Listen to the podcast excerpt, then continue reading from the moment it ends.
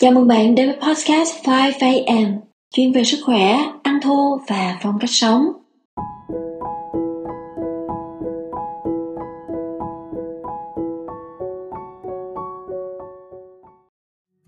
Xin chào tất cả các anh chị đã đến với podcast vào sáng thứ năm hàng tuần.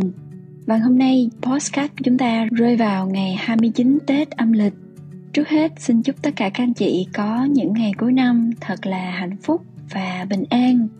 Trong những dịp lễ tết như thế này chúng ta thường nghe nhắc đến hai từ may mắn. Ví dụ như trong một câu hát à, mong đầu năm cuối năm gặp may. Thì tôi cũng có một vài những suy nghĩ về may mắn. Hy vọng những cái chia sẻ ngày hôm nay sẽ giúp mang đến cho các anh chị một giá trị nào đó.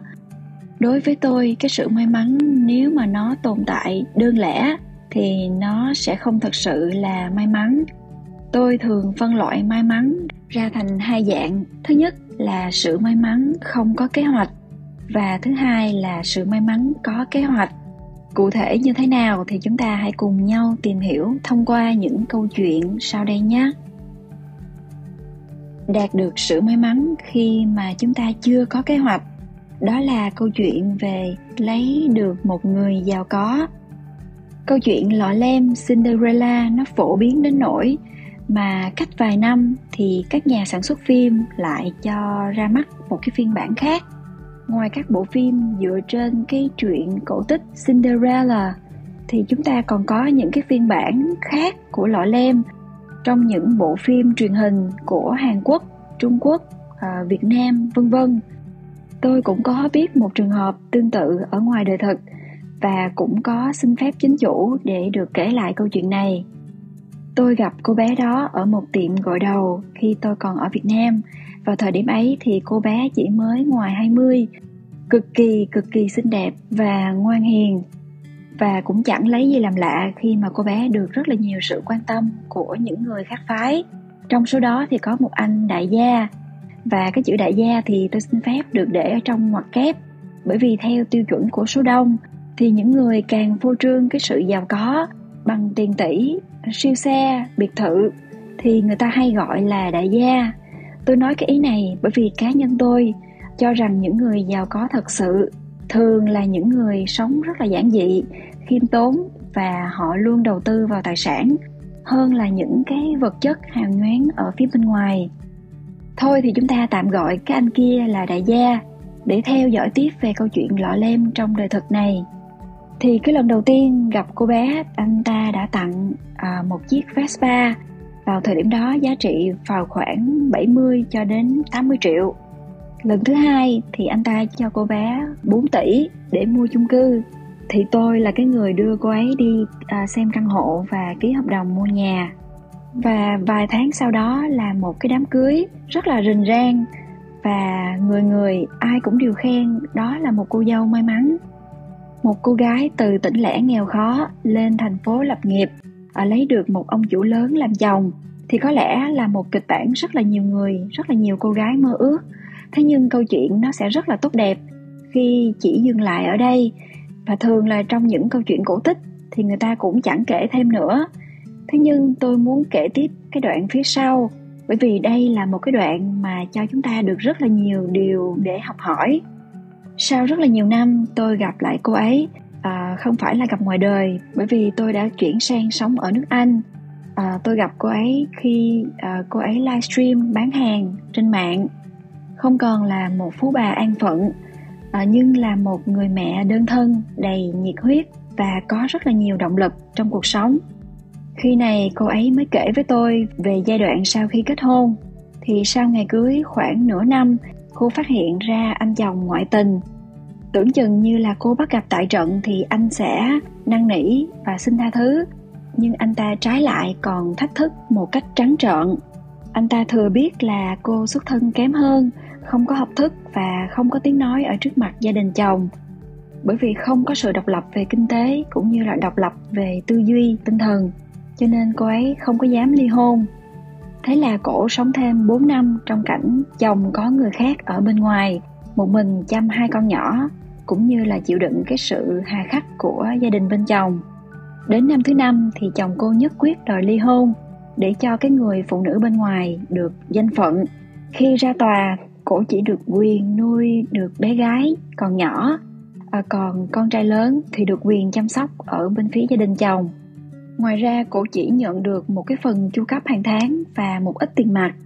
Tuy là cô ấy không có nói ra, nhưng mà tôi biết cô đã trải qua một khoảng thời gian rất là khó khăn. Nhưng mà sau khi đã vực dậy được tinh thần thì cô ấy mới nói với tôi, cái may mắn nhất trong đời của mình không phải là cưới được một đại gia, mà cái may mắn lớn nhất đó chính là sau tất cả, sau bao biến cố như vậy, cô vẫn có thể gượng dậy và bắt đầu lại nhờ câu chuyện này tôi mới nhìn lại, xung quanh cuộc sống có rất là nhiều sự may mắn mà không có kế hoạch. Ví dụ như vừa rồi là câu chuyện về lấy được những người giàu, hoặc là câu chuyện về trúng sổ số, hoặc là ờ, mua được một cái mảnh đất tốt, thắng trong đầu tư chứng khoán, hoặc là thắng trong những cái đơn hàng có giá trị lớn, vân vân. Nếu mà chỉ dừng lại ở may mắn mà không có kế hoạch, thì thường là sau khi đạt được cái may mắn xong rồi thì cuộc sống của những người số đỏ này thường là họ sẽ trở về tay trắng và thậm chí là còn khổ sở hơn trước khi gặp được cái sự may mắn ấy. Tư duy sướng khổ là do vận may. Nó khiến cho chúng ta rất là bị động và luôn trong cái tâm thái chờ đợi một điều gì đó rơi trúng đầu của mình. Hoặc nhìn thấy một người nào đó thành công thì những người có tư duy này sẽ cho rằng à, người thành công chủ yếu là nhờ vào may mắn những người thất bại sẽ nghĩ chỉ cần mình đầu tư vào tesla vào những thời điểm đầu thì bây giờ mình đã trở nên giàu có.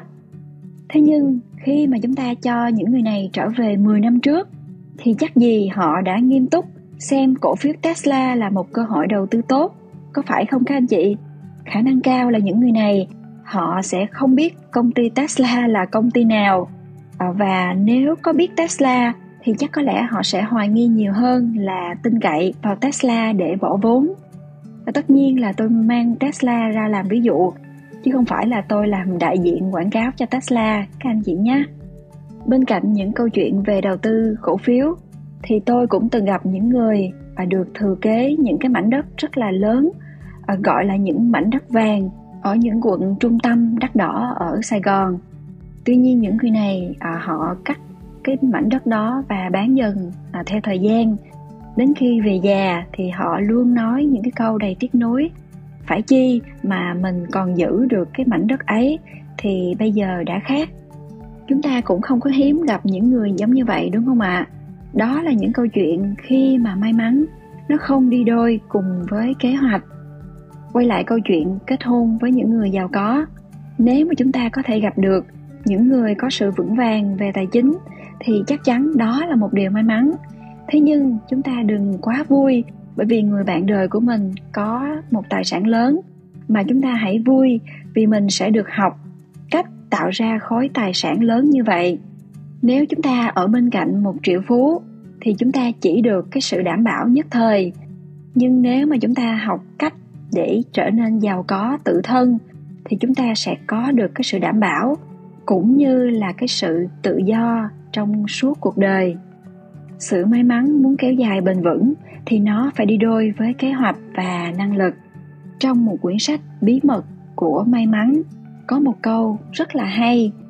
Sự may mắn do tình cờ mà đến, không thể kéo dài, bởi vì bạn sẽ có khuynh hướng ỷ lại và trông chờ vào may mắn tiếp theo mà không muốn làm gì hết. Sự may mắn do chúng ta tự tạo ra mới là may mắn thật sự và nó sẽ ở với chúng ta lâu dài có một tỷ phú rất là nổi tiếng ở trên thế giới là John Davison Rockefeller Ông là một trùm kinh doanh với biệt danh là vua dầu mỏ, người sáng lập nên đế chế dầu mỏ lừng lẫy, tập đoàn Standard Oil. Trong quyển sách 38 bức thư gửi con trai của tỷ phú Rockefeller thì ông cũng đã nhấn mạnh rằng may mắn phụ thuộc vào việc lập kế hoạch. Ông đã viết như thế này, đừng chờ đợi may mắn để tạo ra sự khác biệt.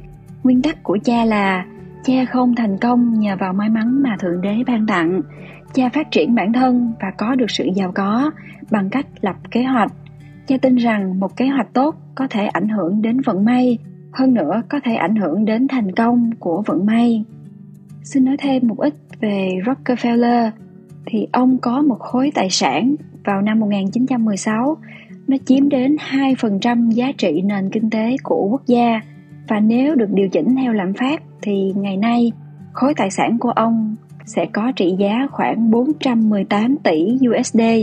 Nhờ vậy, ông được xem là người Mỹ giàu có nhất mọi thời đại và là người giàu nhất trong lịch sử hiện đại.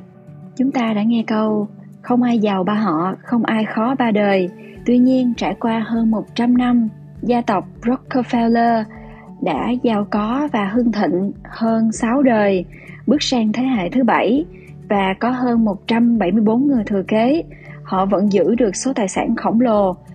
Tôi tin là những thế hệ sau của Rockefeller họ không phải may mắn bởi vì họ sở hữu được khối tài sản thừa kế mà bởi vì họ luôn có một cái tư duy này cái sự giàu có là sản phẩm phụ của quá trình làm việc chăm chỉ. Và sự may mắn chính là tàn tích của kế hoạch. Câu chuyện của tỷ phú rockefeller đã truyền cảm hứng cho rất là nhiều người về sự may mắn. Bởi vì chúng ta cũng thấy không ít những người thừa kế. Họ làm tiêu tán toàn bộ tài sản của gia đình để lại. Và thậm chí họ còn sống trong nghèo khổ và vất vả hơn những người sinh ra trong gia đình bình thường khi soi chiếu về bản thân của mình dưới lăng kính của may mắn, thì tôi cũng thừa nhận mình là một người rất là may mắn. Về điều kiện sống, môi trường giáo dục, bạn đời, cuộc sống tối giản và sức khỏe tuyệt vời, đó là những điều tôi luôn tự hào. Tuy nhiên, tôi không để may mắn là những gì mình không biết rõ.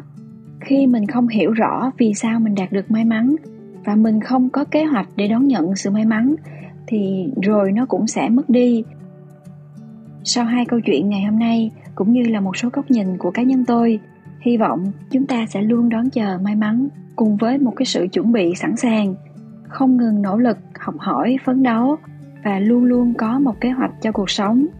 Vậy thì tóm gọn hết, tết này, chúng ta xin chúc nhau may mắn. Nhưng hãy nhớ rằng chúng ta luôn biết đằng sau may mắn đó là gì. Xin chúc tất cả các anh chị luôn chủ động đón nhận may mắn và luôn nhớ rằng tìm kiếm những điều kiện tạo nên sự may mắn không có nghĩa là chỉ nhằm vào lợi ích của cá nhân mình. Mà khi chúng ta càng cho đi thì chúng ta sẽ càng nhận về. Chúng ta có thể chính là người tạo ra may mắn bằng cách chia sẻ, giúp đỡ người khác. Thì biết đâu may mắn sẽ đến với chúng ta nhanh hơn. Podcast ngày hôm nay xin được phép dừng lại ở đây. Xin cảm ơn tất cả các anh chị đã theo dõi hết podcast. Nếu thích, các anh chị đừng quên nhấn like, share nhấn nút theo dõi để nhận thông báo cho những video tiếp theo. Hẹn gặp lại các anh chị vào tuần sau với những chủ đề thật hấp dẫn và bổ ích. Xin chúc tất cả chúng ta trong tim có dũng khí, trong mắt có ánh mặt trời, luôn khát khao tri thức và luôn luôn bình an. Cảm ơn bạn, cảm ơn bạn, cảm ơn bạn.